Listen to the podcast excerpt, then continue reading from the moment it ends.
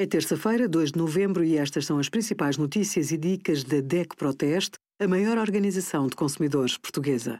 Hoje, em DECO.proteste.pt, sugerimos Contas de serviços mínimos são em média 49 euros mais baratas. Os resultados do teste a azeite virgem extra que revelam marcas com categoria inferior e os novos serviços DEC Proteste Empresas para otimizar negócios e qualificar recursos humanos.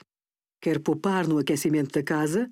O melhor sistema depende do tipo de habitação e das necessidades de climatização que tem durante o ano. Usar o ar-condicionado reduz o impacto no ambiente e leva a uma poupança de quase 300 euros por ano em comparação com radiadores a óleo, aparelhos de halogênio ou emissores de calor.